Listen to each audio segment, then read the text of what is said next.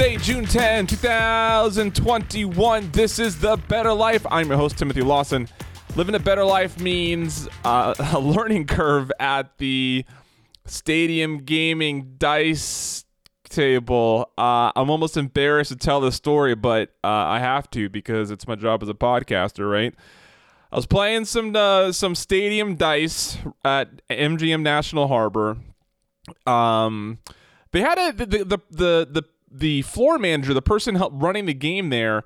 Uh, had a microphone and was calling out the numbers, which was actually kind of a nice addition because one of the bummer things about being in that stadium gaming environment is you don't hear the calls. You have to w- wait for it to pop up on a screen. But now um, they had a microphone so people could hear the uh, hear the numbers.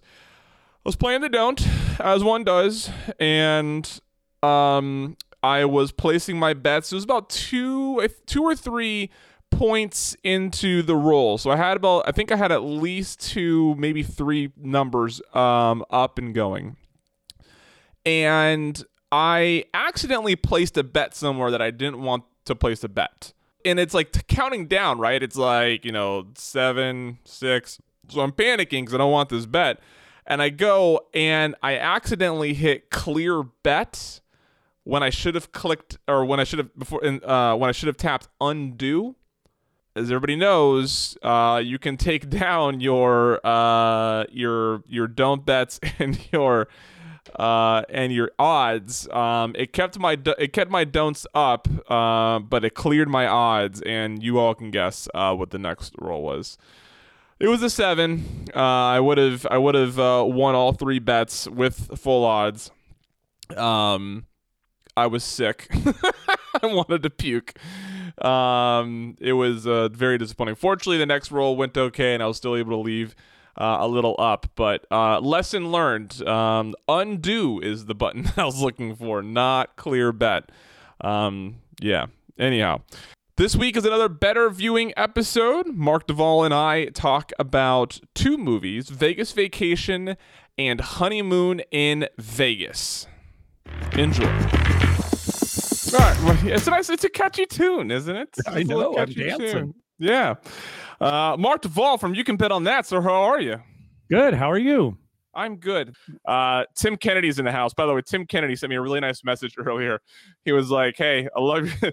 I just got listened to the last episode, but I made it two minutes into the soccer stuff. Couldn't do it." um, Tim is very good at showing up for these live streams. Thank he really you, is. Yes, yeah. yes. Um, it. Uh, I I have a. Uh, I'll I'll talk about this more in my monologue following this, but I am going to be. Op- I am going to be starting a very brief, semi part time outlet for soccer betting specifically because I know a very I know it's a very small part of my audience that that enjoys it but I have noticed that there's a large appetite within that part of the audience so mm-hmm. I am going to be extracting soccer stuff uh, for the most part from the Bettor Life and you and going into a uh, another outlet so that way we can uh, we can all enjoy the content without good. having to navigate around the soccer good, stuff. Good, good, good. Oh man. Um, Mark, are you are you enjoying? I mean, I'm giving a couple minutes give people a couple minutes to, to hop on a stream here before we get started. Are you enjoying any new television shows? Well, I might as well bring up a couple of gambling, or I should say more Vegas related. Um, on Netflix recently, Army of the Dead, a new zombie movie that takes place virtually entirely in Las Vegas, just came out recently. Zack Snyder. Um, you know, it's a zombie movie, very bloody, very gory. It might be worth it for people though who maybe don't want to watch the whole thing, just to watch the destruction of Las Vegas that takes place during the opening credits. Have you seen it, uh, Tim, by any chance? I have not. I have not seen uh, Army of the okay, Dead. well, it's very entertaining, and uh, you know, there's a lot of Vegas in there. Uh, okay. Well, destructed Vegas. That's what makes it funny and fun is that you know everything is a disaster there and the special effects are great especially you know for a netflix film the you see you know all this destruction you see new york new york in the background and everything and it looks pretty good the other show i might mention vegas related is hacks it's a sitcom on hbo i guess it's just hbo max with Jean Smart as sort of a fading stand-up comic and uh, a up and coming comedy writer who is helping her. And it also takes place in Vegas at a fictional hotel. So there's some Vegasness to that too. So uh, I would recommend those for people who want some Vegas content at least. I could have sworn I saw RX Gamble talking about Hack. Yeah. On on her in her feed somewhere. So um, it's uh, well written. Yeah. Tim Kennedy vouches that Hacks is good. Yeah, we were hooked after the first episode. Yeah, it's very well written, and uh, and the two leads are excellent, uh, Jean Smart and uh, Hannah Einbinder. So um, yeah, very good. Um, uh, you know, I do. have. let's just. I'm going to bring this up now, so I don't have to try to find the right time. Uh, this is this wouldn't be not be a great question to end the show with. So I'll start. I'll. Is Nicolas Cage a good actor? Very this good is, question. We're yeah, we're going to get to this too because okay, is he a good actor? He is in the right role, and this is a comedic role. It's a frantic role. He's good in these frantic, trying to get through a situation, talking like this kind of a role. He's excellent. And it, you know, he's had such a, a storied career. it's been, you know, he's almost a, a punchline because he's been in yes. so many bad movies. Um, you know, I've never seen Leaving Las Vegas, which, you know, is a kind of a dramatic role for him. I'm familiar with the story, but I've never actually seen it. Okay. Uh, and apparently he's very good in that. So okay. Is he a good actor? That's a pretty broad question. He needs the right role, and in a comedic role, I think he's still good. Um. Uh. Okay. Well, uh, there is there is an episode of Community which they make fun of the idea of whether or not Nicolas Cage is a good actor. Um, I think about it every time I see a Nicolas Cage role, th- and I think, is he actually a good actor? And I'm con- I confuse myself every time because I feel like I'm over I'm overthinking it. Um, but it's uh, it, it, it is a question that I feel like very very few people feel like they have a confident answer, and because of the right, wide range. Uh, look, if we were just going off of Con Air and a couple other movies, I think we could say he's a good actor, right? Yeah, sure. There you yeah. go. Yeah. Um, all right. So we, should we start there since it was since it uh, came out first? Let's start there since it came out first, and I don't have as as many notes as I do for Vegas Vacation. Vegas Vacation is full of stuff, and yes. Honeymoon in Vegas, at least as far as the gambling in the Vegas, is not as much. So yeah, let's start there.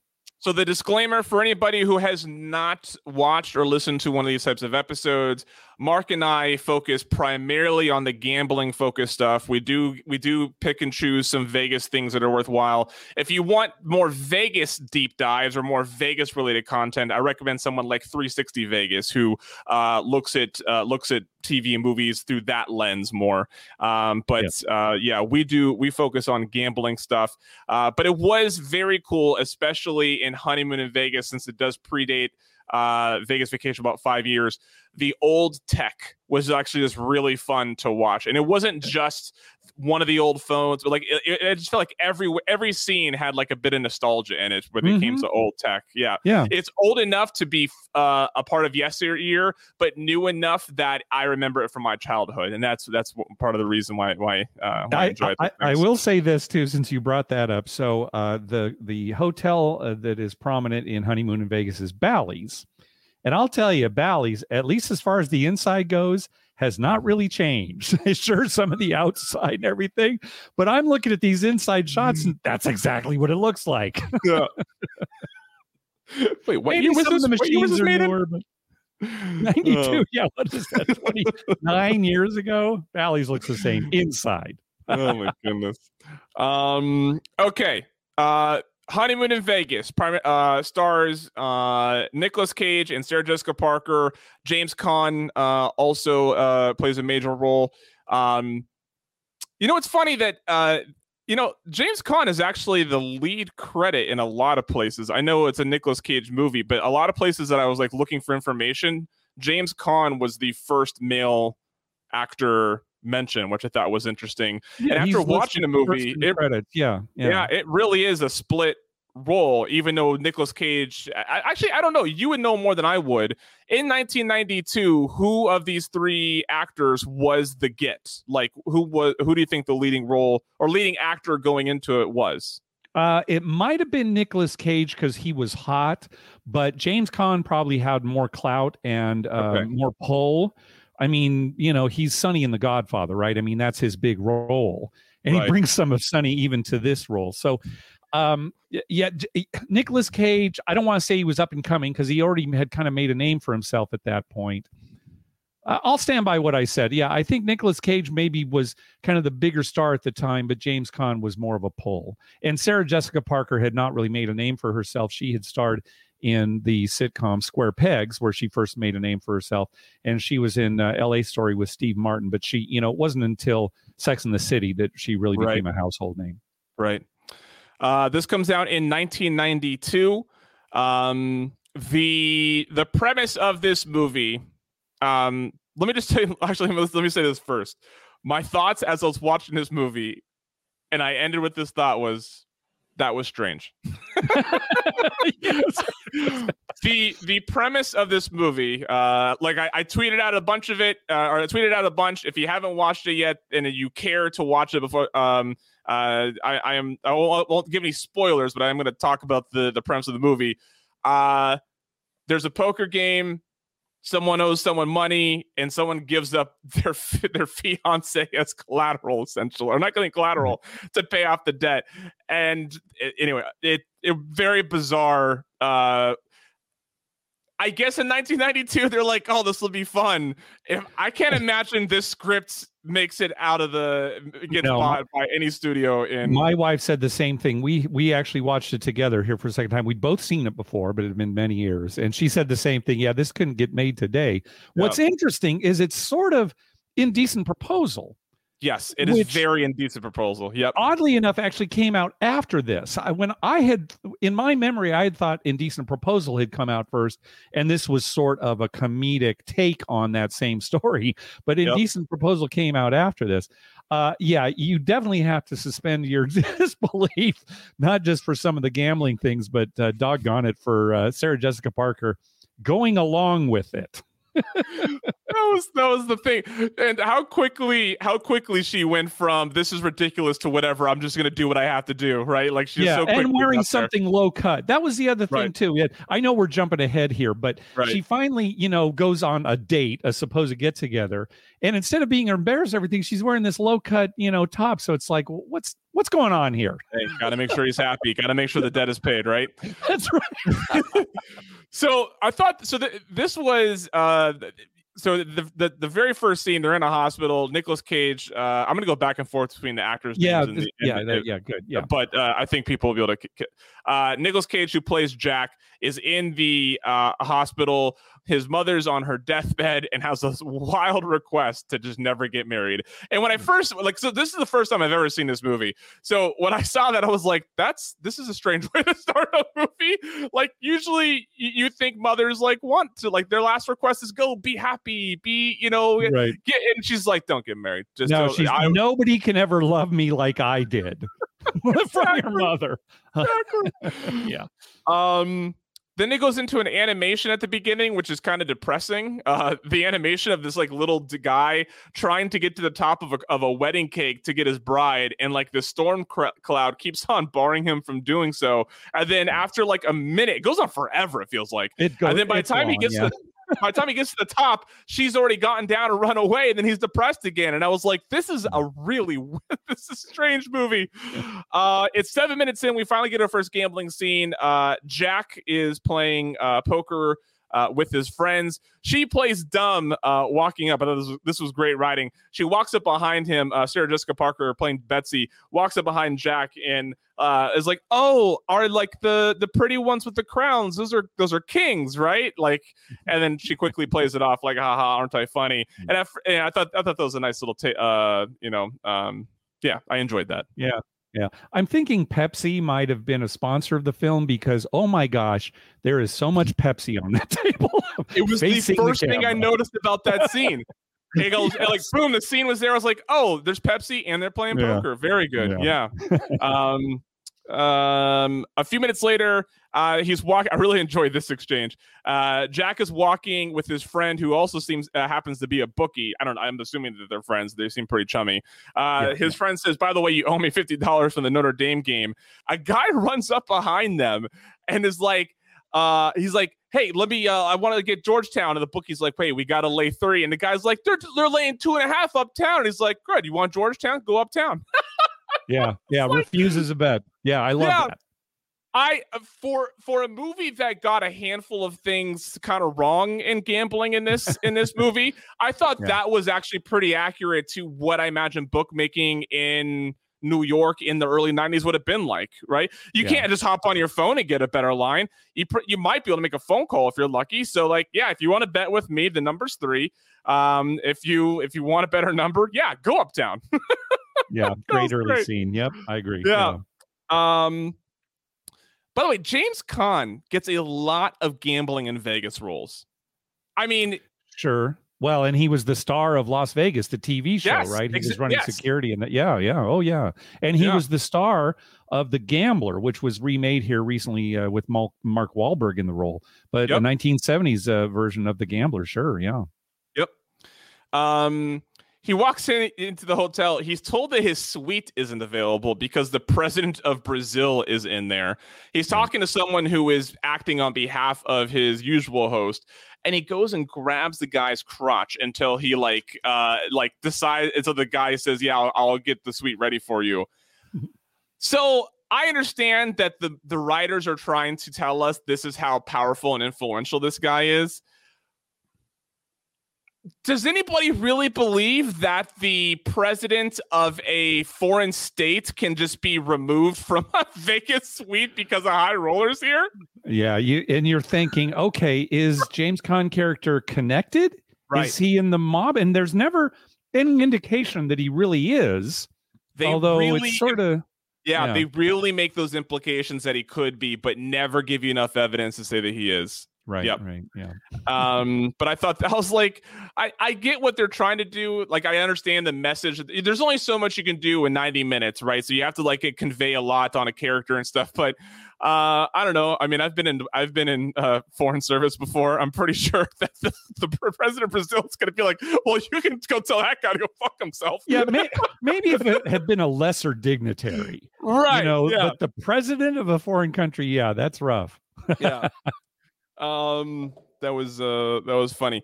Uh, Sarah, uh so Betsy and and uh Jack uh they end up at uh, they go to Vegas for the um uh, for their uh, so Jack is like has been evading getting married. Finally, Betsy kind of like kind of pins it on him. he's like, "Fuck it, let's go to Vegas and get married." Um, and I um, think I think the the term that he at towards the beginning he's narrating the movie. There's not so right. much of that later on, but he's narrating at the beginning, and he actually says the die was cast. That's how he phrases that they're going to Vegas. So the die was cast. There you go. A weird style choice to do narration early on and then abandon it completely. Yeah. Yeah. I know. Yeah. um, so they, they get to the airport. Uh, Sarah Jessica uh, Betsy ends up winning a slot machine at LAS immediately. It's like the first thing you see when they when they're in Vegas. Uh, they get to they get to Bally's. They get the Alibaba suites for one hundred twenty dollars a night. That's right. I, I imagine he does say that his, his he does say his bookie helped him up. I think he actually says Sally, which is his bookie's name. Right. So somehow the bookie helped him get a good uh, good deal on the Alibaba suite. The Alibaba suite. That's right. so uh, Jack ends up getting a um, uh, ends up getting an invitation shoved under his door uh, from Tommy, played by uh, James Caan, an invite to a poker tournament or a poker game, I should say. Um, and he just sort of assumes that it's the it's the hotel taking care of new guests. So he goes to this uh, poker game. It's I think it's a six headed game, six handed game um, with with James Caan's character, uh, his sort of right hand man, and a handful of other uh, other people. And I get, I know it, it's difficult to say like what would I think in that situation. One because that was twenty something years ago. Two, because we've already been introduced to James Caan's character and we know his motivation here. But I mean, it already like is that a thing that hotels ever did host a poker game in a guest suite when there's no one else from the hotel around like he i was like how how gullible is this guy? Yeah, would uh, would nicolas Cage's character have been that naive? Because right. we find out earlier, isn't he like a private detective, or you know, right. he, he basically you know finds people that are cheating on their spouses, right? So you think yes. you think he'd he'd be sort of you know he wouldn't be this naive, but yeah, he's just oh, it's it's a game for new uh, guest of the hotel. That's how he's, you know, that it was phrased in the invite. Yeah. Um, now, because we do this show, I can't not see this happen and not think of you. Um, there are string bets all over this game. Oh, the game well, is nothing I have a lot but to, string bets. Yeah, I have a lot to say about yeah this poker game. Uh, he he's basically he's invited. They give him I think a thousand dollars to play with. That's the real incentive. Is here's a free thousand dollars to play with, and you know he doesn't know that James Caan character actually has a, an ulterior motive. But uh, let, us talk about the game a little bit. First of all, uh, the one poker player who is to James Caan's left is Jerry Tarkanian. He was the head coach for the UNLV basketball men's basketball team. Uh, is it very? Is that really? Yeah, very uh, famous at the time amongst yeah. all college coaches.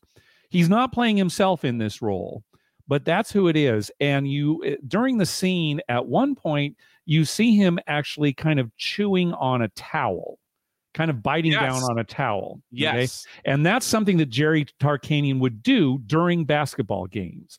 It was from his early days in high school and what have you. And it, it became kind of a superstition that we, he would do, although it was sort of a nervous habit too. Sometimes the towels would be moist, sometimes they'd be dry. But you eh, you look at it, there's even a statue of him in Las Vegas where he's got the towel in his mouth. So that was sort of a, his his I don't know calling card if you would. That was his particular oddity was he would you know bite on these towels during basketball games. So they have him do it during the poker game. Uh, you know, just to kind of make fun. You know, again, he's not playing himself, but just as a joke. And for today's audiences, they'd look at it and think, what, what's he doing? Why has he got a towel in his mouth?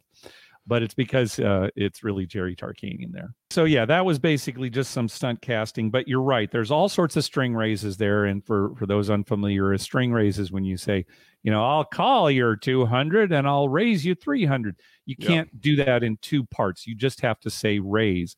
You see it constantly in Hollywood on TV and in movies. And uh, again, if it's a home game, and this kind of is a home game, I guess you can kind of overlook it. They certainly would not allow it in a, a casino, but definitely some string raises there. Uh, some other things too. At one point, um, there's a bet of two hundred dollars, and it gets around to Nicolas Cage's character, and he says, "All right, I'll call your two hundred, and I'll raise a hundred. Well, you can't raise less than the last bet or raise yeah. unless you're all in. And he was not all in. This was kind of an easy thing to get right. And I'm surprised they got it wrong. Yeah. But um, another thing, right? A raise has to be at least as much as the as the last bet. Um, the only other thing, you know, it comes down to table stakes. We've talked about this before. Um, you can't, as a player, you know, go to chips that are off of the table yeah. or your car or anything else and make a bet and force the other player to call that bet. Now, this happens here. You can if if both players agree, then sure. Okay, you know, we've got all our money in. Do you want to go further? Here, I'll put my car on the line. Okay, I'll put my house on the line. If they agree, that's one thing. But you can't and in, in this scene, James Caan actually asks for more chips. They bring him more chips to the table. And so it's again, you can't play that. You can only play with table stakes. You can never lose more than you have on there. Now, again, was there some agreement here between the two players that want, you know, let's go a little bit further? Uh, it didn't seem like it. So that's hmm. always a problem with uh, poker on TV and movies too. So unfortunately, there's a lot of that in this poker game. Yeah. Um, and in a big hand that ends up becoming sort of the final hand that it takes a while for them to to to settle because there is a lot of this raising uh, and stuff like that. Um, Jack uh like puts up a big like a, one of the bigger raises at the beginning of the hand, and the guy at the table says, "I don't think you have it." And Nicolas Cage says, "That's your constitutional rights." And I was like, "What a bizarre response!" No, it's not. Like I'm sorry, like you don't have some you don't have some right protected by the Constitution to just to not believe. I mean, it, you're free to. There's nothing saying you can't do, but there, you're not protected by the Constitution to be able to believe that I don't have the hand I'm representing at a poker table. That's not an amendment. um. So they keep on. So uh, Jack and Tommy keep on going back and forth and raising. And of course, Jack doesn't have any money. And so when he needs to raise, he's taking a line of credit from um, uh, from uh, Tommy. And I think if I remember right, I think he actually bought into the game originally with $500. And then when he lost that, Tommy extended him a line of credit for $1,000 saying, it's on it's like if you lose it that's fine if you win it you'll just pay it back that was the original $1000 right. and then he baits him into taking out these lines uh, like these these uh, like $10,000 at a pop credit to keep on raising the stakes on this hand because he has a straight flush. Right. We know that. Yeah, we know that Nicolas Cage has a straight flush. We can see. Right. It, yeah. Yes, we know that. And I mean, as the viewer, and maybe it's because I've seen scenes like this before. Maybe in 1992, this would have been a little more suspenseful. But like the second he took out a line of credit, I was like, James Caan has a higher straight flush. Sure. Right. Well, like immediately. And, yeah. Yeah. yeah. And and you know, James Caan has an ulterior motive here, so we expect that he's going to be cheating and and basically forcing this action. So yeah. Yep. Yep.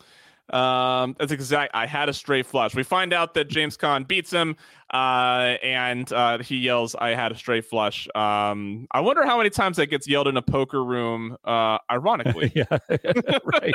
well, that's one of the jokes as the movie goes on. Is is and even when he's you know trying to explain himself to the fiance, right? I had a straight flush, right? An unbeatable straight flush. Well, it wasn't yeah. unbeatable. I know that now. You know, it's Nicolas Cage in that frantic, you know, yeah. angry, nervous.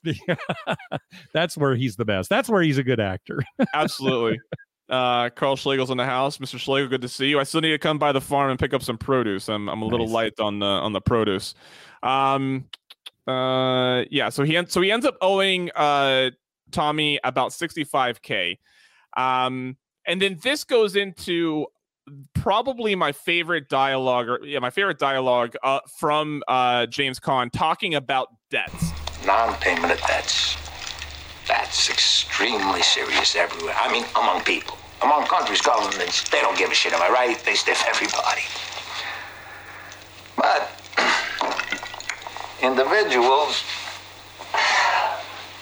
they are expected to pay debts, especially gambling debts. That's the essence of gambling. You risk something. You put in money you haven't got, you can't get. That's that's the lowest. Especially yeah. gambling debts. And I was like, yes and I, it, it blew my mind. And, and to your point, the poker stuff was so easy for them to get right. They got the sports betting stuff really well. They got the gambling culture, like here, like uh, the gambling that's different, right? Yeah. They get all these little nuances of betting down, but the poker game they couldn't get right. Uh, yeah, yeah. yeah it's kind of it's kind of strange. I'm not going to play. I was thinking about pulling the clip. I'm not going to pull the clip here. Uh, YouTube is very, very sensitive to the so to dodge copy. I'm going to figure out a way to to still try to reference or show the uh, showcases in the stream. But until then, people watching the stream will just have to uh, believe us when we say it. Uh, and I'll yeah, put the audio I, in the podcast. I agree with you. His little monologue there, while he's talking to Nicolas Cage's character, but yeah, that kind of yep. is the essence of you know gambling and debt and bets. Yeah. Yeah. Um, it's it, it, very very well done. Uh, yeah. They settle they settle the gambling debt on an agreement that Tommy gets uh that Tommy gets to like have or date or I, I, the terminology was kind of weird on how they were settling it but like he gets to like have her as her as his company for the weekend Betsy right right and, and it's because he saw her earlier just walking through the casino and she was a dead ringer for his dead wife so yes. that's that was his motivation for setting up this poker game and, and beating yes. Nicolas Cage. Yeah. And this is the that this is the point in which it's like, oh, this is this is um uh indecent proposal. Like this yeah, is the, right. this is how I even though this movie came out before that, when I seeing this movie now, I was like, oh, there here we're it's one of those storylines. Yep. Um do you think and, and this is pure like purely from a from a movie producing point of view would this type of storyline be at all entertaining or interesting if it was two women negotiating over a man? Like, do you think as an audience we would find that interesting? Hmm.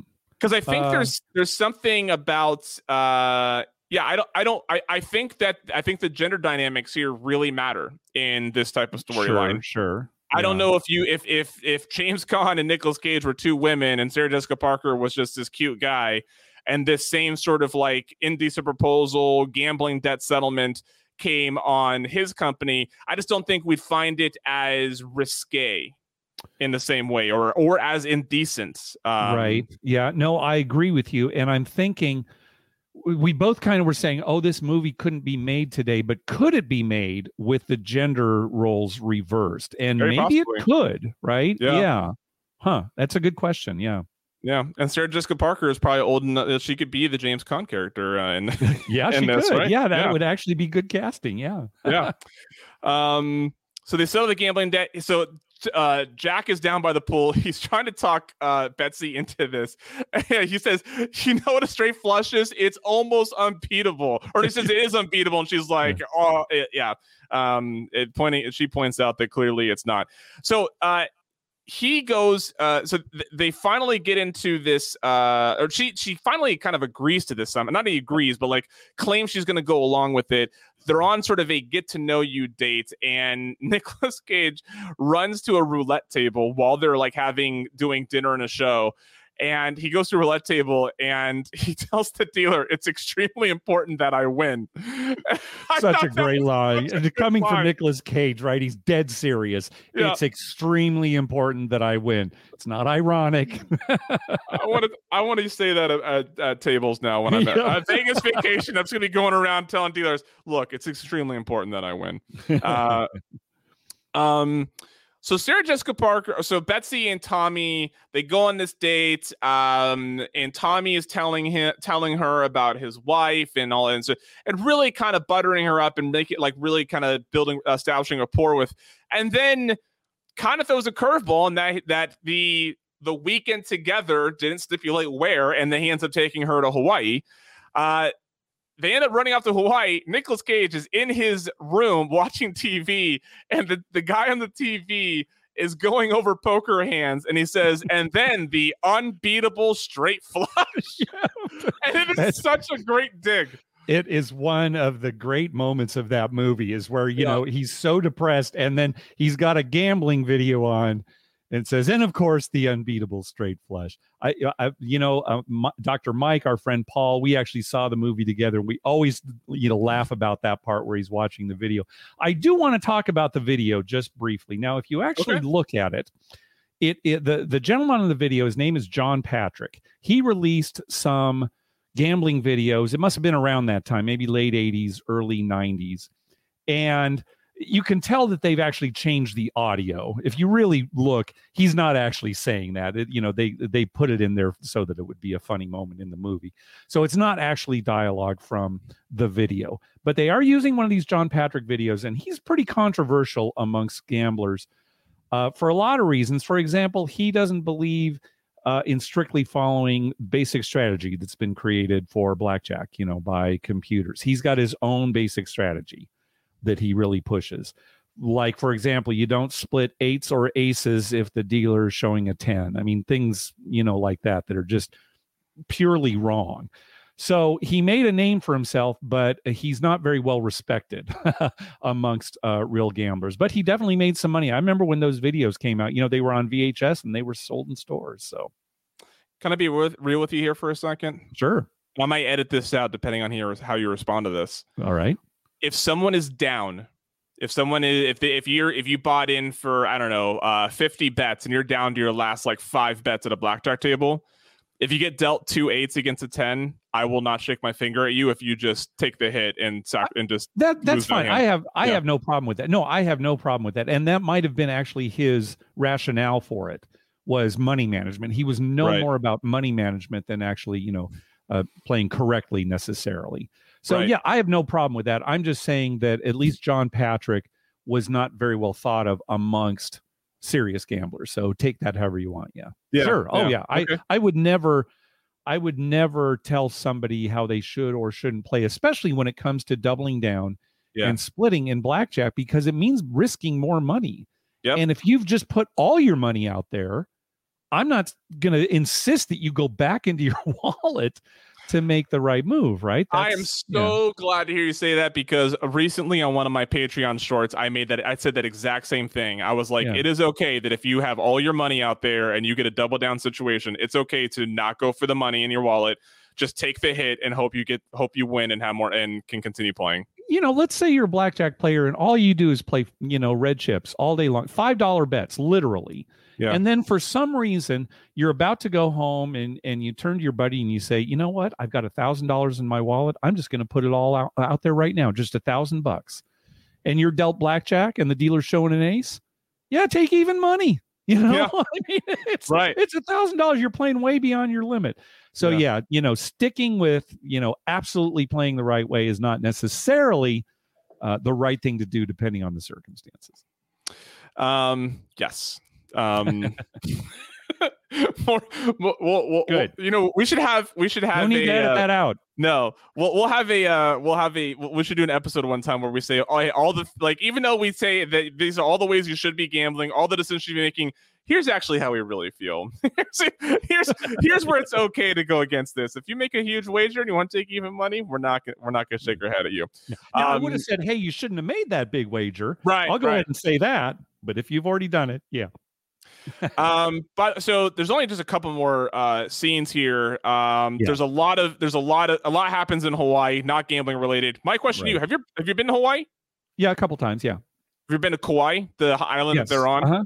Yes, absolutely yes. beautiful. It's this fantastic. is my endorsement yeah. for the island of Kauai. Beautiful. Yeah, I would I would recommend Kauai. Uh, I've been to three of the islands. Uh, uh, well, I guess four. No, I'm sorry. Kauai, Maui, uh, the Big Island, and Oahu and yeah, Kauai, the Garden Island, eh, it's very nice. Yeah. yeah. you know, if if you want the hustle and bustle of a big city, Honolulu on Oahu, that's good.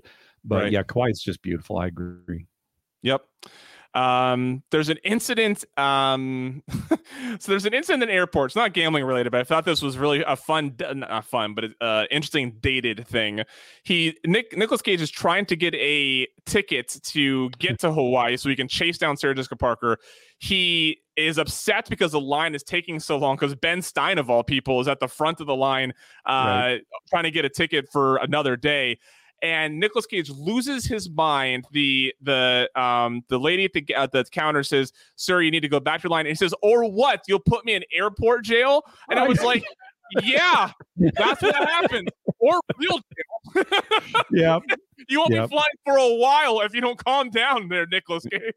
yep, it dates the movie for sure. Yep. uh James Caan, uh so this is this is interesting. This is a um and I'm I'm curious to know your thoughts on this as an audience member. So as James Caan is trying to woo Sarah Jessica Parker, he keeps on claiming that the game was legitimate. Um, and up to this point, there's no real evidence that it wasn't. Right? There's you you have this feeling that the whole thing was set up like to do this, but the hand itself there was real no clear like evidence that the hand was um was set up. What are your thoughts on that that hand that he lost? Was that was did the was the dealer a mechanic who dealt that hand or was james caan's character just waiting for that type of scenario to pounce? So you're right. There's no the movie doesn't provide any evidence that there was cheating or it was a setup but sure I, i'm convinced that it was yeah, yeah. That, that he set it up. That's okay. you know either yeah, you had a mechanic dealing, but yeah, he deliberately set it up so that you know Nicolas Cage would have a lower straight flush. Yeah, he wasn't just waiting for that opportunity. He set it up. Okay. Yeah. Um, because the whole time I'm like I'm waiting for like him or his buddy to say something that like gives us the the hard yes of like yes it was set up. And the only real the only evidence that we get that that there that he's not being completely transparent about what happened to the hand is he does start lying to Sarah exactly. Parker about how yeah. much he lost, stuff like that. So yeah, exactly. um, yeah. Uh, the last thing that uh, the last thing I have to say on this on at so uh Nicolas Cage is in San Jose. He's been flying all over the place trying to chase down Sarah Jessica Parker to find her. Again, this is 1992, right? Like, there's no cell phones. Or Like, he literally has right, to right. chase her down or hope that he calls a phone directly next to her. Right. And so he's chasing her down, and this was one of the funniest visuals in the whole movie. He's out, he's on a tarmac holding up a cardboard sign that says Las Vegas, like yes. he's hitchhiking. It's fantastic. it yep. such a great visual, and he ends up getting on the plane. And this might be my favorite bit of the whole uh, the whole movie. He ends up getting on the pl- on the plane with the Flying Elvises, a skydiving group who were a real skydiving group, if I remember right. Right? Like, well, I, think- I was kind of looking into it, and I think maybe the real skydiving group came out of this movie. In other okay. words, I don't think they existed beforehand. I think this is what actually, you know, they th- there was obviously some real skydiving going there, and you could. It looked like they were really doing it in Vegas. You know, special effects weren't good enough then to kind of fool you, and it seemed like there was a lot of real, you know, Elvis impersonators jumping out of airplanes. Uh, yeah. Uh, I might be wrong, but I think it was actually the, this was such a, a, funny part of the movie, and people remembered it. Oh, the flying Elvises! That I think it became a, re- a real thing after the fact. Yeah. Um. Uh. Yeah. That that bit was very uh very entertaining. Um. Have you ever been skydiving? No, you know, I I said that maybe I would. Do, I, a friend of mine and I applied for the Amazing Race years ago, and I thought, well, you know, if if if they have a skydive, then sure, you know, I'll do it. Uh, I don't think I'd do it now. Just you know, I, I don't know. I think I, I I my opportunity, but I like being attached to things. You know, when you and I did the the zip line yeah. up at uh, Gamblepalooza, if I'm attached to something, I'm I'm pretty much okay. But uh, in free fall, I don't know if I'd be able to handle it. it's one of those. It was that that zip lining at Foxwoods was one of those moments where I was like, I'm really glad that these things work the way they're supposed to. Yeah, like in my head, I'm like, I'm I'm really glad that people uh, working this are confident this is going to happen the way it's supposed yep. to. Yeah, uh, I me and uh, Bogan, who's all Bogan Painter. Yeah, yeah so, Bogan yeah, Painter's exactly. in the uh, in there. Uh, well, yeah, skydiving worth it if you want to go uh, I know I have a friend who actually has it as a hobby. I don't know if I'd be able to go that far. Uh, that's yeah. a lot. That's a commitment to a. But um, uh, but I've been one time. My wife surprised me on one of my birthdays, like, "Hey, we're gonna go uh, skydiving with my friend who has who does it as a hobby," and uh, it was just as thrilling as you would expect it to be. Yeah, and when you're that high, your fears go away because every like nothing's real. You're so high up in the air, nothing. Yeah, right, real, right, yeah, right? yeah, yeah, yeah. yeah. um, so yeah, it was uh, skydiving is fun. Um, I don't think I would recommend this movie. Okay, uh, that's fine, and I I would suggest that had you seen it when it came out, that maybe you would have. That it just doesn't hold up very well. Sure. Um. Yeah. Uh. I. And you know, again, I actually saw it with Mike and Paul, and you know we probably went to the casino right afterwards so you know we're coming at it from a different angle too sure uh, but I accept that. Yeah, I, I, yeah. I accept that. I, I, don't think it holds up uh, all that well, but uh, I'm glad I got to see it again. Yes, it was. Um, uh, it, it was uh, one. So the writing, I actually thought I, I, I didn't write down the the, the one liners in here they wrote really well for Nicolas Cage's character. His yeah, his uh-huh. little one-liners and his zips like really kind of fly under the radar because they take a backseat to the drama that he's in, but they're really like they're clever, and that's something. Yeah that I don't actually really associate with Nicolas Cage is clever writing behind his acting. uh-huh. and, yeah, and I thought like there was some like he had responses and sort of kickbacks to other characters. I was, I was like I would chuckle like that was that was really clever, and they would just it would they would move on from it. So uh, I really I enjoyed some of the writing. I just don't know who I'd recommend it to. I think that's the part. Like, I don't know if I'd yeah, recommend right. it to gamblers, and I don't know if I'd recommend it to non-gamblers either. Like, it really rides this line between which which audience is this really for. Um, I would recommend it to someone who's interested in Nicolas Cage. That's for sure. Like if it, sure, like his history yeah. of of films, yeah. And it's like yeah. we said, you know, this movie probably couldn't get made today uh, it, because it's like, wait, Sarah Jessica Parker's character is going along with this. What what's happening here? What is her motive? I don't think she would be. She'd be with either of these guys. What's going on? Why? We, have seen Taken. We know what happens here. So you're, you're telling me that Liam Neeson's daughter, who is who is super smart and should know better, and a in a much different time, ends up getting kidnapped. by Sarah Jessica Parker, 20 years ago, who doesn't know this guy's like, whatever, I'll get on a plane and go to an isolated, the most isolated island in the world. That's where I'll go with this guy. That's right. That's right. Um, yeah, I I do want to mention one more line. We find out a little bit later that his uh, bookie Sally is a dentist which I oh, thought yes. was uh, very appropriate. We all know and, a good dentist. Yeah, he's taking. Uh, he's take. Uh, there are a couple scenes where he's actually working in his office, and you see, you know, right next to his dental chair, he's got like three monitors with sports going on, and he's obviously answering the phone as a bookie. And he takes Nicolas Cage's call at one point, but right before he does, he turns to his patient and he says, "It's eight to five. You're going to need a root canal." So even you know that right there, it's like okay, we're getting some more gambling in here. Eight to five. Again, a, a really great nuance of gambling. Uh huh. Yeah. That they get yeah. rights and um yeah. Yep. Okay. Um, probably the movie more people are interested in hearing us talk about. Uh, the movie that uh, I feel like gets uh, quoted at least once on every gambling trip that I'm ever on, whether it's fr- by myself or by someone else, uh, by someone else who's there. Uh, I think Tony Snyder has at least three or four lines that I hear him say every trip that I'm on with him. Uh, Vegas Vacation, starring Chevy Chase. Cut, uh, came out in 1997, a part of the National uh, National Lampoon series, uh, their, their vacation series. Um, a couple things before we get into this. Um, I'm not going to remember the um, um, uh, Beverly D'Angelo uh, plays Ellen. Right. Uh, Randy, is it Quaid?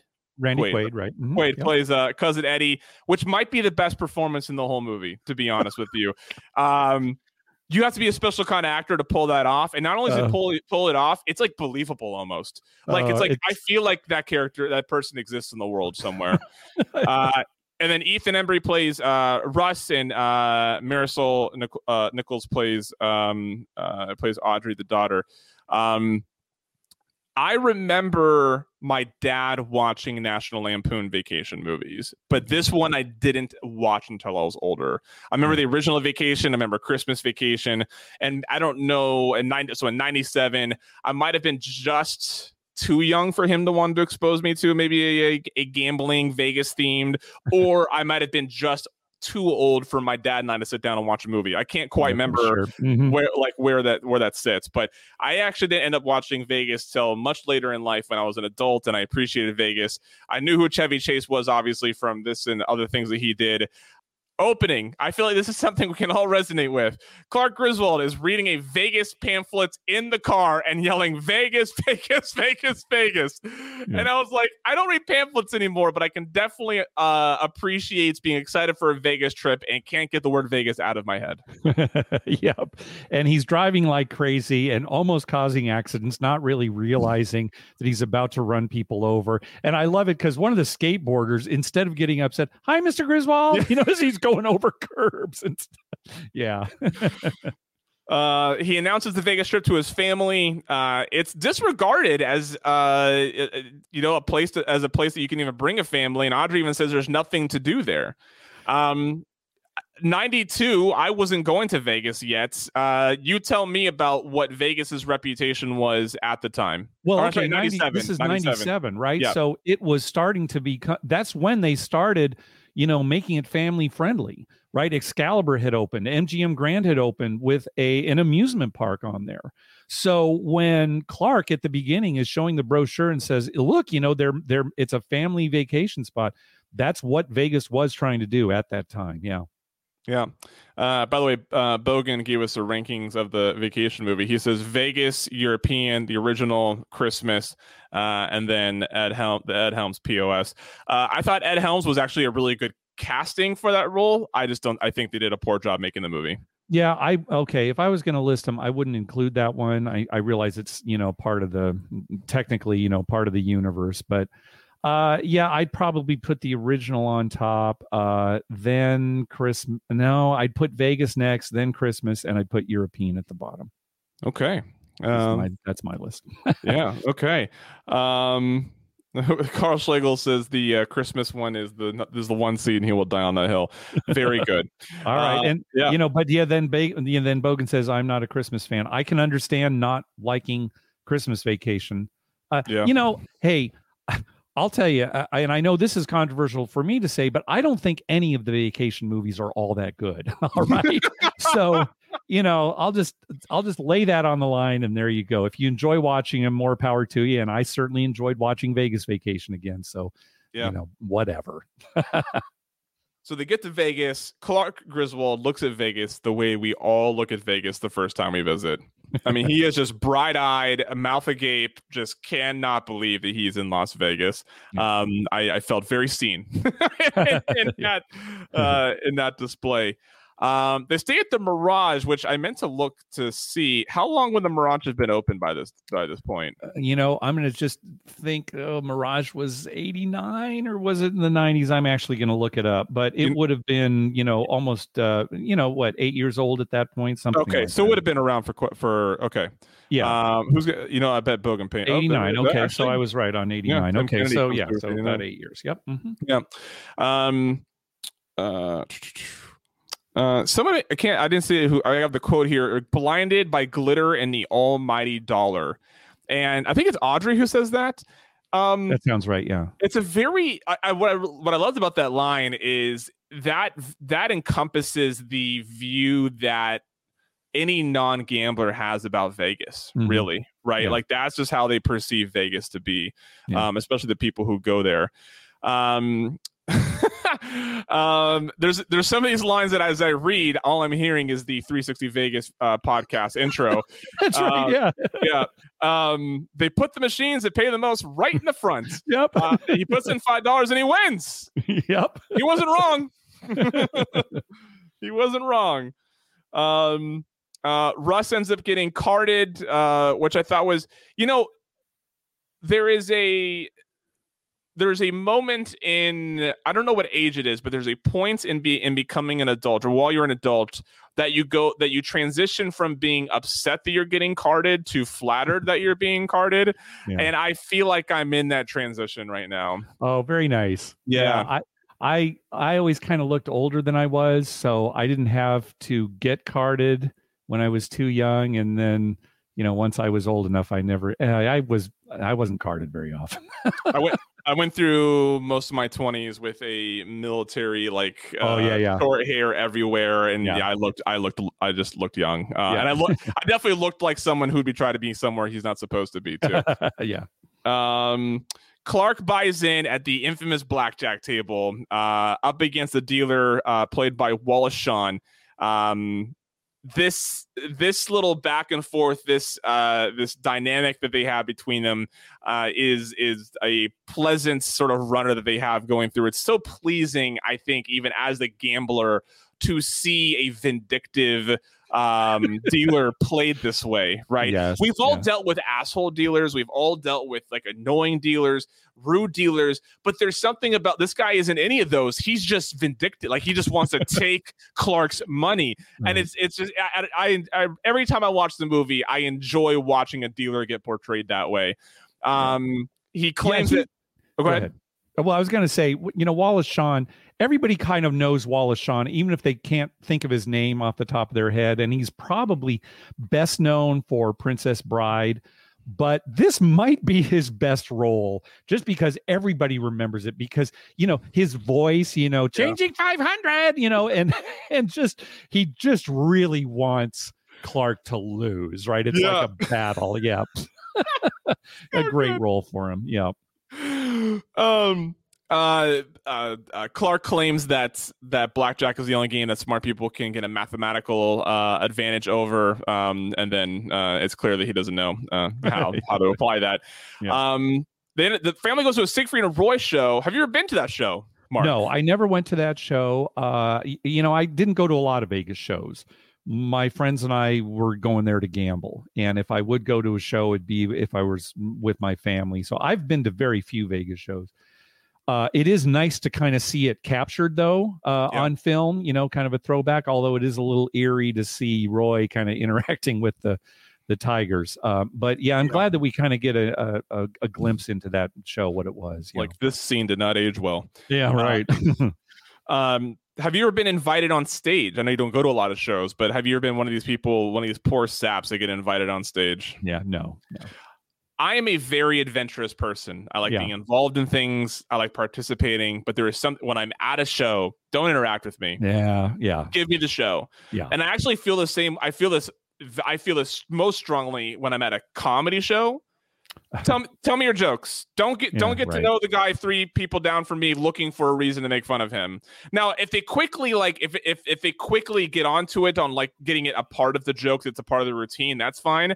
But if I, eh, there's sometimes I'm with there's comedians that are clearly looking for the joke in their interaction with the person. I'm like, I didn't I didn't pay for you to discover a joke, man. Or I didn't pay to come here so you could discover a joke with the poor guy from Chicago, yeah, right? Yeah. Um, yeah. There are a lot of us who don't like audience interaction shows. Yeah. So, for example, I haven't been to Absinthe, but you know, if you ever go, sit towards the back because you know, I guess that's a big part of their show as well. Yeah.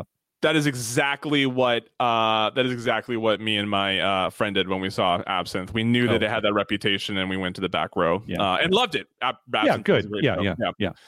Um, I felt so seen in this writing. How'd you do with the tables? I'm about even. Up. Yep. I wrote that down too. How many of us have said that?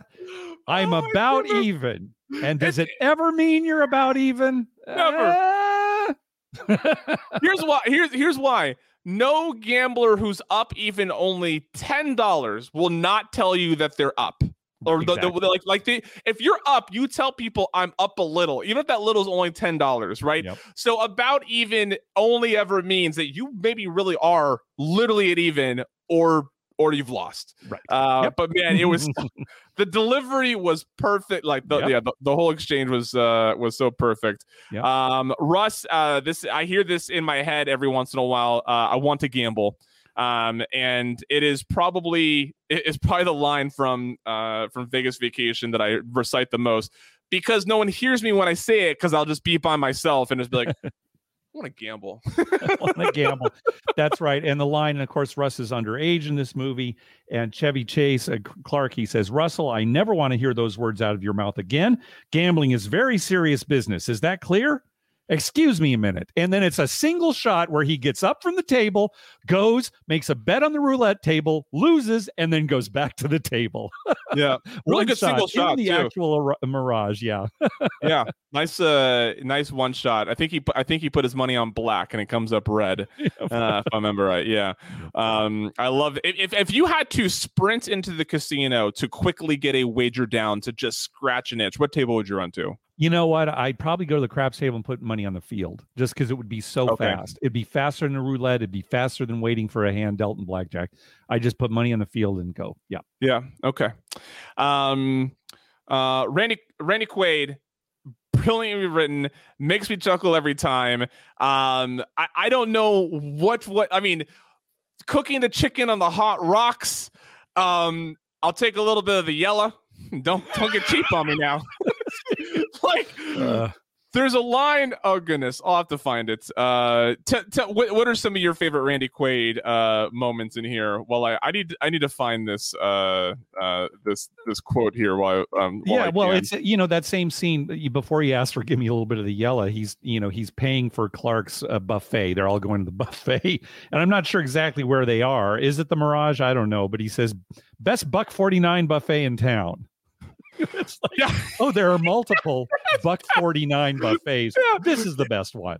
He's done it due diligence. He knows which one's the best. That's right. Um, all right, this this is possibly the best line that uh, cousin Eddie has in the entire movie. I hear Tony Snyder recite it every time I'm on a trip with him. Well, crap, Eddie, has anybody ever told you before your bad luck? Those were my mother's dying words. But you know, when you got your body covered in third degree burns and your foot's caught in a bear trap, you're gonna start talking crazy.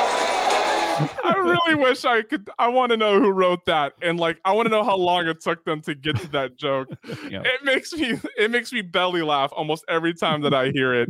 Um, and it's one of my favorite things to hear people. Uh, re- and what's funny is Tony will do it just out of nowhere. Like, we'll just be playing craps, and all of a sudden, like in my right ear, I just hear Tony saying, uh, um, uh, reciting that line. Um, yeah. But yeah, Randy Quaid is as cousin Eddie is my vote for best performance in uh, in Vegas Vacation. All right, sir.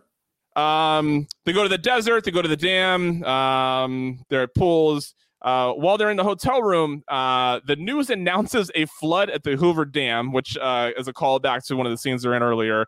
And after the news is delivered, the newscast ends with, and now back to gambling. back to gambling. yeah, and then on the TV, it's just showing all the games that they offer. Yeah, that's great. Yeah, um, yeah, that's uh, I want to hear. I want to. That's the kind of newscast I need to hear. Um, Clark tries tipping the doorman at the Wayne Newton show in coins. Uh, yeah. I thought that was uh, that was. The, I mean, that's. I mean, there's there's just a whole generation that's gone, right? Like coins sure. in any sort of scenario in Vegas or in, in, in any, anywhere, right? Mm-hmm. Um, mm. If I have coins in my pocket, I have to think, how did I get these? Right, sure. like like I literally yeah, go through. I jog my memory of like, how did I end up with with thirty seven cents in my pocket? Yeah. Um, it's so bizarre. Um, uh, another great another great gambling line. I'm just trying to get even, Eddie. Like, yep, uh-huh. the, the gambler yep. trying to get even. Yep. Uh, Russ gets a fake ID. Did you ever get? Did you ever fake ID? I think statute of limitations says you can admit to this. Did you ever? No. Ever... No, uh, no, I just didn't kind of, you know, uh, it just wasn't my thing. I remember once I did go to a bar with some friends. I didn't realize they were checking ID, and I gave them my ID and I was only 20 at the time and he let me in. I don't know if he his math was wrong or he just thought, well, a guy who's giving me an ID um, ID must be 21. But no, I never had a fake ID. I never had a fake ID. I never really needed one. Um, when I was underage, we just did house parties. We didn't bother going mm-hmm. to bars or anything the bad dealer is back at the uh, the blackjack table and uh, just kind of epically, epically destroys him. I mean, it's yeah. uh, it, it, he first it looks like he's doing well with the female dealer, and then um, uh, Wallace Shawn comes back and um, just just absolutely destroys him, and just the mannerisms, the the like him like leaning across the table laughing at uh at, at clark griswold uh all of it just brilliant performances um by and, you uh, know clark could walk away right but clark right. wants to beat this guy right it's become no, it's personal his mission now. yes exactly yeah um, Russ buys in at a craps table for five dollars, goes on an absolute heater. Um, this remind this this scene reminded me of how the it reminded me again how the all tall small has absolutely ruined a come out roll. Because th- in this uh-huh. the, the, the first part of this scene, he gets like four or five like sevens in a row in a come out roll, and it's exciting for everybody because it's yeah. a frontline winner, right? But now no one's excited about the frontline winner because it means they have to re up their their bet in the middle. Yeah. Um, yeah, I don't think uh, I I think that I think my biggest gripe about about the all tall small is that I feel like it's ruined come out rolls. Well, and that's one of the reasons Mike will. I think he prefers all small tall, but he'll make a case for the fire bet because you know the sevens on the come out don't ruin the fire bet. Yeah. Yep. Yep. Um. Uh. Clark is uh Clark is Clark is learning about Baccarat from uh, the TV in the hotel room, yeah. and then his wife tries to seduce him, and he's not. He originally not interested. Um, look, I love gambling. Um, but if my wife was wearing that and was trying, like, I would be, I could quickly go from learning baccarat to uh, whatever attention she's looking for pretty quickly. Yeah, I think yeah. you and I are the same. I think you and I are different from Clark Griswold in that respect. Uh, Tim. I really hope that's. I hope there's more reason, more ways for different Clark Griswold. but yes, that's at least one of them. Yeah. Um. But one thing I did appreciate is when the lights go out, before, as they're transitioning scenes, you hear Clark Griswold go hard six coming out. There you go. The yeah. hard way bet. The hard that's way right. wiener bet. is is there a game that has more sexual innuendo than the craps table? yeah, I don't think so. Oh my god, you gonna bet on the come? Uh, I guess. Um, Russ, Russ, ends up being linked up uh, with some high rollers. Uh, offered a suite, and um, uh, when he run, he, when he gets up to his comp suite, immediately starts jumping on the bed. Uh, look, I'm mm-hmm. I'm about to be 36 years old, Mark. If I get comp to suite, there's a good chance I'm jumping on the bed too when yeah, I get in me there. Too, yeah, I, yeah, I agree. I'm about 20 years older, but I'd probably do the same. Uh, Clark is reading a book on uh, on counting cards, and uh, he suggests a loan day, uh, an alone day for everybody to sort of do their own thing. Look, I'm telling you right now, I do not have a family. but I can I guarantee you that if I was in Las Vegas, where I probably had to do some heavy convincing to my wife to let me go there with Martu, there I like I I don't know if I'd leave Vegas alive. I would be in the desert if I suggested, uh, okay, yeah, now that we're here as a family, yeah. you guys do your own thing. I'm gonna do my own thing. She'd be like, yeah. okay, you're not leaving here alive. This is the last time uh, you're doing this. Yeah. The book that he's reading, it's I, I looked it up just to make sure. It's called Counting Cards Made Easy. I just wanted to make sure it wasn't a real book, and it, I, I couldn't find it anywhere. The only reference I okay. found to it was the movie. So looks like okay. it's just a made up book. Yep. Yeah. Uh, uh, how about you give me half the money you were going to bet? We'll go in the back. I'll kick you in the nuts, and we'll call it a day. Just uh, fantastic. That, yeah. Just a fantastic line from uh, from Wallace Shawn uh, yeah. to get making fun of uh, of Clark. Um, uh, the table. Uh, the, then uh, I think that that sequence ends with uh with the entire table getting blackjacks except for Clark, who ends up just getting a six. Right. Yes. Yeah. And it was funny because I was like, it was so it's like it's one of those like oh, of course it's like it's almost a predictable scene as they're going through dealing out blackjacks. You know what's coming, but yeah. it, it still pays pays off every time. Yeah, uh, Delta Six and Wallace Shawn kind of shrugs like, "What are you gonna do?" Um, Russ wins a new Viper, which is uh, two the second car we've seen him win uh, off of, uh, of a slot machine so far. Uh, we learned that Clark has gambled away twenty six thousand dollars. Twenty two thousand six hundred dollars. Or sorry, twenty. Sorry, yeah, twenty two thousand six hundred dollars. Um, yeah. Um, I have to check my dyslexia up there for. Uh, but yeah, twenty two thousand six hundred dollars. Um, that's some negative variance. Uh, yeah, I assume it's virtually all at the blackjack table. And yeah. at one point, didn't he, he was spreading some big amounts. He was playing like three hands. He, he and were there some hands. black chips out there? There was something. So. so. yeah, yeah, yeah. yeah. Uh, I mean, he was constantly pulling out uh, stacks of hundreds, right? Right, so, going to the ATM and getting more. Right. Yep. Um, Eddie spots Clark some money from his backyard, uh, or not backyard, from the yard, the area that is around his trailer. Yeah. Uh, Clark goes to a locals joint, which I think is probably one of the more unique parts of this uh, this movie, and one of the things that I think so many of us appreciate. Sure, for um, gamblers, yeah, this is kind of the scene. Yeah. Yeah. Uh, they go to a locals joint uh, with different games. Uh, these are the games that we we see.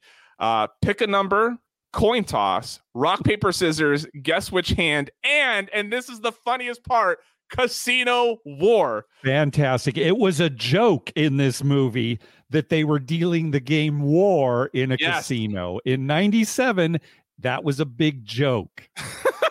and since then, somebody saw this movie and thought, hey, what a great idea for a real casino game.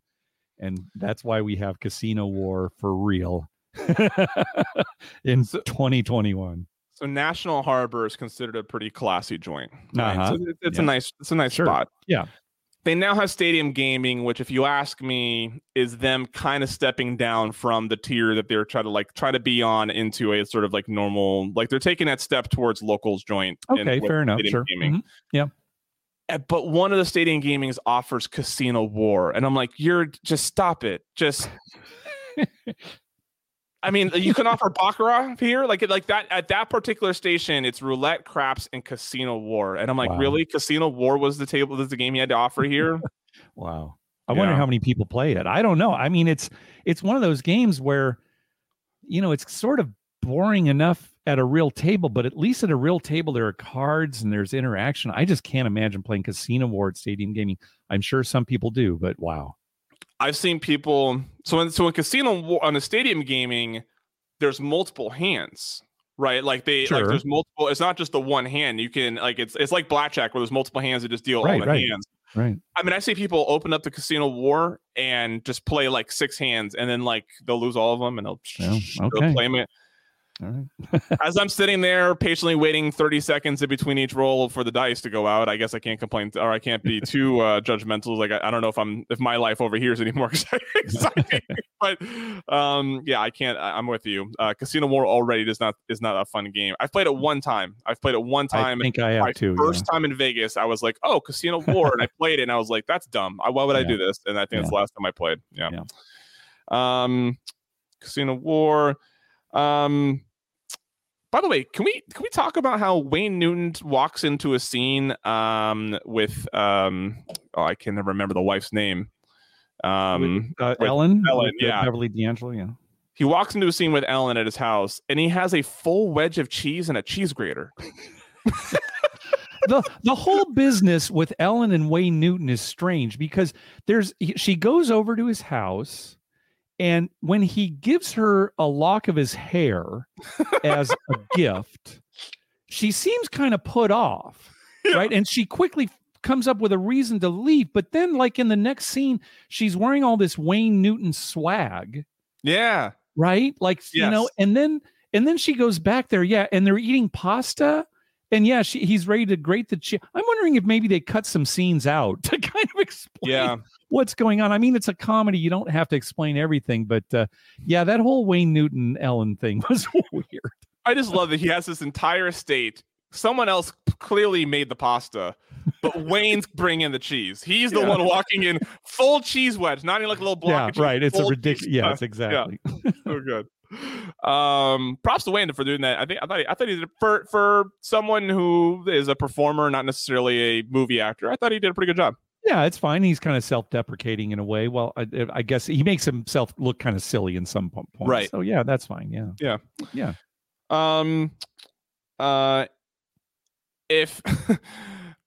uh, the family kind of comes back together uh, after they've all sort of had their own little wild days or nights or whatever and and Clark is clearly like like flabbergasted at like what his family has been doing particularly uh, his son who is wearing a nice suit and has been like high rolling, and his daughter who looks like a go-go dancer that they have to like go like or they have to go like extract her from this go-go uh, cage.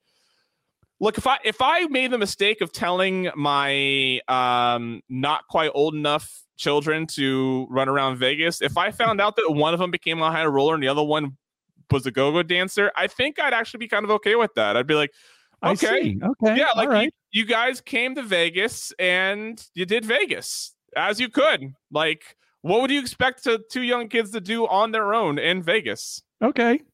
All right. I don't as a parent, I don't know that I can share that view, but uh it certainly makes for good cinema.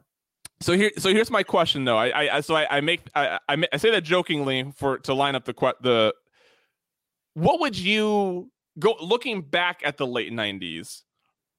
What could a parent of a teenager reasonably expect their kids to do in Las Vegas left alone? Uh, I would say the amusement That's productive. Parks at, oh, at, well, I'd say the amusement parks at the time. MGM had an amusement okay. park. Circus Circus still has one. Um, you know, uh, maybe go to a water park. Yeah, it was it, there there was more for families to do, but yeah, it would, it, it would be hey, go to MGM uh, amusement park. Here's the you know your all day ticket. Go for it. Sure, yeah. in the late '90s, yeah. Okay. Um. Uh, so uh, Clark comes clean uh, about the loss amount. Uh, the what she gives Clark two dollars to get their money back. what do they choose? Keno. Excellent. Uh, their numbers, uh, the numbers they at least announced are 16, 7, and 44. But I think th- I think they're doing a 10 spot. Uh, they right, yeah. they don't win, but the guy next to them does. And the guy croaks out of enthusiasm, excitement, uh, drops a ticket. And what, what I thought was funny is uh, I guess it was for like just I get for the humor. Obviously, it's a comedy, but like there's this. They try to build suspense of this vacuum coming across and like Clark having to like discreetly try to like step on the and drag. Just pick down it, like st- bend over and pick it up. No, if if they don't notice the tickets there, they're not going to notice you picking it up. Just okay, know. yeah, I agree. Although I think it's not that they can't just pick it up. Eh, I think they've got a moral dilemma Oh. Is this our ticket? Can we pick it up? I, I think see. that's that's where the suspense is. Is are they going to take this dead man's ticket and cash it out? Even though it kind of did seem like the man was, you know, giving his blessing. Right. Okay. Yeah. yeah. That's that's that's the dilemma. It's not that, oh my gosh, the vacuum. It's more like, do we have a right to this ticket? Should we pick it up before the vacuum gets it? Yeah. I'm saying at the very least, I'm picking it up so that way someone gets it. There you go. right? Even yeah. if it's determined I shouldn't have it, let's make sure someone does. Yeah. Uh, before it goes into the vacuum. Yeah. Um. when they're walking away from this win, uh, and before they, uh, before they, we, we learned about the cars and stuff. Uh, Clark has this really great monologue. Gambling is what made America great. You see, kids, when Columbus set sail on a little rickety boat and let it ride all the way to the New World, it was a gamble. Ben Franklin, Thomas Edison, Albert Einstein, all gamblers. yep.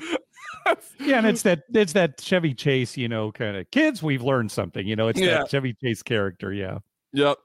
Um, and then we won. We learned that Russ won uh, four cars. By the way, Audrey really got shafted with that that really bland looking white car. Yeah, I was thinking the same thing. Yeah.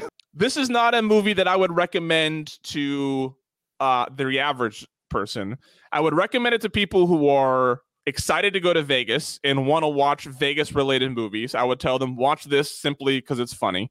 Um, and it's a nice little glimpse into older Vegas, and it's a nice little it, like it makes fun of gambling in a lot of good ways. Yeah, yeah. Um, I would definitely recommend it to any gambler who's never seen it because of a lot of the lines that we've brought up and you know, I'm about even. I want to gamble. I'm just trying to get back to even, Eddie, yeah. stuff like that that's Vegas Vacation. All right, let me go through a couple of my notes here, and I'll kind of go through um, uh, chronologically. At, at, towards the beginning of the movie, when they haven't gone yet, and Clark is trying to convince them to go, uh, one of the things he says to them is, "You guys are growing up so fast, I hardly recognize you anymore."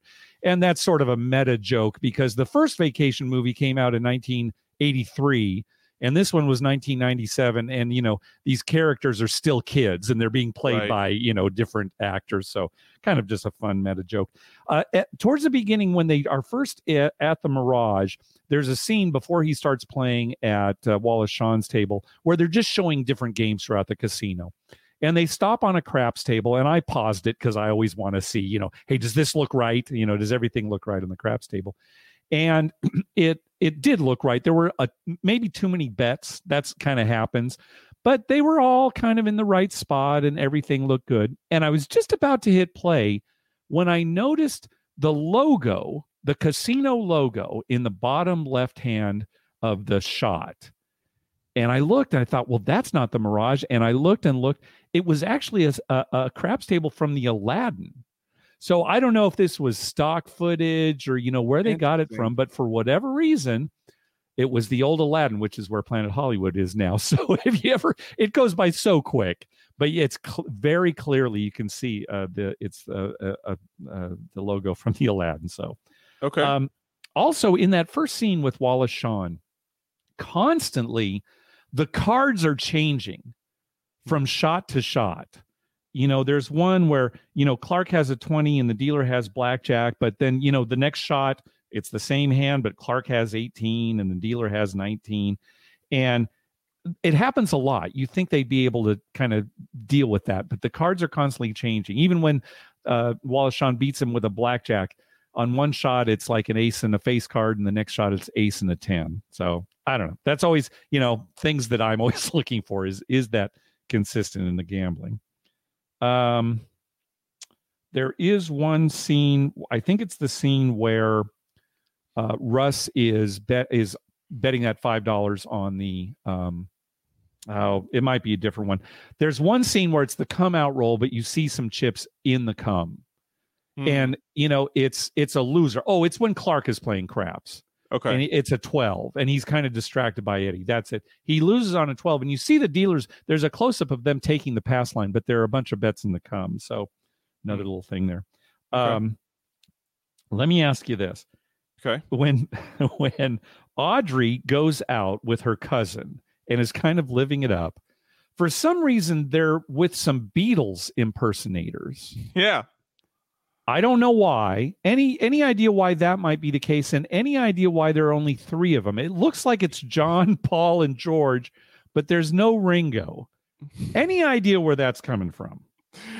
Um, I I don't know where that's coming from.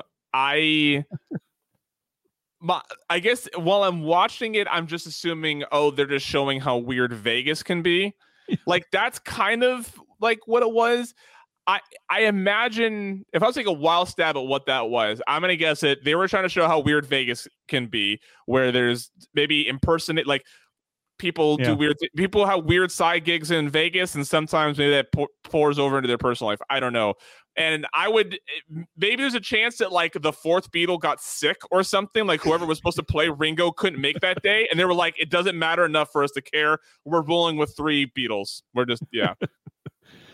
Um, uh, so again, when when Russ is playing and there's the high roller at the other end of the table that gets him set up with the massages and all that kind of thing, uh, that's that's actually Jerry Weintraub, uh, one of the producers of the film. So just kind of a little thing there. He also does some acting, but um, some some more stunt um, uh, casting there. That's Jerry Weintraub. And the final thing I'll say is so uh, um, Ellen and Clark get remarried uh, at the end of the movie at the Chapel of the Bells. Yes. And in fact, in Honeymoon in Vegas, it's the same that's one. where they get married. So, you know, kind yeah. of a tie in between the two movies, Chapel of the Bells. So there you go. Those are my good notes. Catch. Yeah. Yeah. Very good. Um, okay, here is what I would like to do for maybe the next episode if we can get enough submissions in time. If not, maybe the following one you and I, Mark, have received a number of tweets, more so definitely in the past month or two than before, uh, or emails. People have just say, "Hey, have you seen?"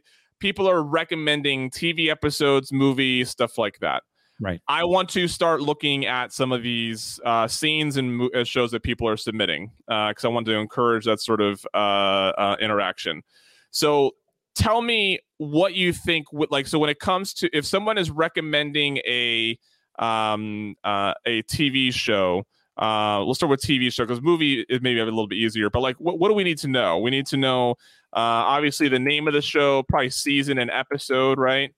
Yeah, uh, the name of the show, uh, episode title, uh, season and episode, and um, oh, streaming where it streams. Yeah. And where, yeah, that's the other thing too. Sometimes uh, you can't get a hold of them. So yeah, that would be the, the information we'd need. Sure. Yeah, uh, and then probably if it's uh, a whole episode or um or a specific scene. That's that's good too. That's the other thing too, right? So uh, yeah. yeah, a lot of yeah, exactly. Is the whole? Can we talk about the whole episode because it's really a gambling related plot? Or is it only one little tidbit? Yeah, like we've been getting from The Office and Rick and Morty, that kind of thing. Yeah. So if you're if you're if you're watching here in the in the in the stream, I don't have a place to send you right now, but by the time this gets set up or sent out on on Thursday, I will have a uh, place on the website at thebettorlife.us that'll have a submission form where you can put in the things that we need. And if we get enough of them in the next like 10 14 days then i think we yeah, we I think we can turn around the next uh, episode um, i'll have a couple more uh, i'm looking forward to talking about um, uh, empire records which this uh, ah. which watching this reminded me of because uh, uh, the, the actor who plays russ also in empire records uh, Empire Records has a great uh, crap scene at the beginning of it. So, oh, okay, um, yeah, so I'll be bringing that to the table. Mark, I'm sure you can find uh, um, a, a, scene or two from a movie or, or TV show. Uh, I, I, heard, I heard you, you watch yeah. this stuff. anytime you uh, want, I've got uh, yeah, plenty of episodes and movies. So just let me know. Very good. Um, oh, Bogan said his first uh, first trip to Vegas was to go to a wedding at the Chapel of the Bells. Look nice. at that. That's All a about, good story. Yeah. Um, yes, Empire Records is uh is a great. Why don't you shove those up your ass? Because it would hurt a lot, Warren. Um, oh man, I can't wait to watch that movie again. Uh, Mark, um, 90 minutes seems to be our sweet spot on these. Uh, yeah. like, yeah. Um, well done. The the plan will be to try to do uh, audience submitted uh, stuff next time if in a couple weeks I don't feel like we have enough, I will tweet out or I'll, I'll talk with Mark first, and then I'll tweet out what we're what we end up deciding we're we're going to discuss. Perfect. Sound good? Yep. That's right. Dan the man, save the empire. All right, Mark. Always a pleasure. Everybody, thanks for listening. All right, thanks everybody. Always great to talk to Mark. Look forward to those episodes every month. Uh, as I mentioned with Mark, we want you to submit your ideas for TV shows or movies. A lot of you have been tweeting at us and sending us messages and emails and stuff. Um, so I want to curate that. I want to invite more submissions. If you go to the bettorlife.us slash bettor viewing, B E T T O R viewing, all one word, no dashes. Thebettorlife.us slash bettor viewing. There's a Google form there. Fill out the form uh, as best as you can uh, with what you know, and we will do our best to include it in the next episode. Uh, looking forward to seeing what people submit. Uh, in the past episode or two, I mentioned a multi hour live stream on the evening of July 2nd. Well, that is starting to come together a bit. Um, so far, uh, joining me on the evening of July 2nd, I have uh, The Hammer, Mr. Rosenthal, uh, Mark DeVol. Uh, Vito is uh, is good to go. Michael Traeger says that he he will likely join in, uh, and Scott Stratton will uh, will pop in for a little bit. Uh, so I'm still I'm still getting uh, p- responses from people on invites to join me. I'll have a a full sort of run of show, hopefully by the next episode. Um, and here's how this is going to work. Starting right now, and by right now I mean as at the at literally right now as I'm recording this, not in right now as it's being released or you're listening to it. Right now, as in when I'm recording it. Uh, for every new follower that I get on uh, the five platforms that I'm using, and for every viewer on the evening of July 2nd, I will donate a dollar to charity. Uh, so the starting numbers, for anybody who's curious, starting numbers are 2,417 on Twitter, 174 on Facebook, 235 on Instagram, 64 on Twitch, 104 on YouTube. So every tick above those numbers on all those platforms uh, from now to the end of the stream on uh, July 2nd will be a dollar to charity, and then every viewer on the evening of the 2nd will be another dollar to charity. Um, I will. Um, I'm, I'm hoping to be able to. Uh, depending on what the success of this, I'm hoping to uh, sort of share the love uh, to a few charities. But uh, since July 2nd will be my birthday, and I want to uh, I want to donate to an organization uh, that's important to me, right now, one of the charities that'll be definitely be receiving some of the cut is Arlington Food Assistance Center, uh, which is local here to my area. They do a great job feeding those who uh, or, or who are meal insecure and having a hard time um, feeding their family coming off the pandemic. Uh, I know there's still plenty of people uh, looking for stability. So that is where that will go. Um, appreciate everybody's support in this, and I hope to have a, a fun. It's it's going to be at least two hours, assuming um, yeah, this it, it, should be at least two hours. I'm hoping to get into a third. I'll go into a fourth if I get enough uh, people saying that they uh, want to come on. So um, it should be it should be a lot of fun. I will be exhausted. Um, I'm sure my my voice will be hoarse. Uh, by the end of it, but I'm looking forward to it. It's going to start at 5:30 Eastern on Friday, July 2nd. Uh, and it should go for at least two hours, possibly three, maybe even four. We shall see. Next week, uh, if you didn't tune into the live stream uh, with me and Mississippi Rob, um, next week's episode will be uh, myself and Rob talking about our trip coming up to Vegas Vacation 10. Very excited about that. Um, hopefully, you tune into the live stream. If not, next week is when you'll get to hear that episode. And then the following week, we're in Vegas. And uh, I plan on doing plenty of. Um, plenty of sharing of my time in Vegas while I'm there. So if there's any reason to hop on any of those social media platforms or any of those streaming platforms now, as a follower, not only are you uh, sending a dollar over to a charity, uh, but you are also uh, lining yourself up to see uh, my a bunch of uh, mostly sober but probably sometimes drunk content uh, coming from my few days in Vegas for Vegas Vacation 10. Hope everybody is doing well. If you're betting on sports this week, hope your bets are going well. If you're at the casino, stay safe and win some money. On behalf of Mark DeVol, I am Timothy Lawson. Good night and good luck.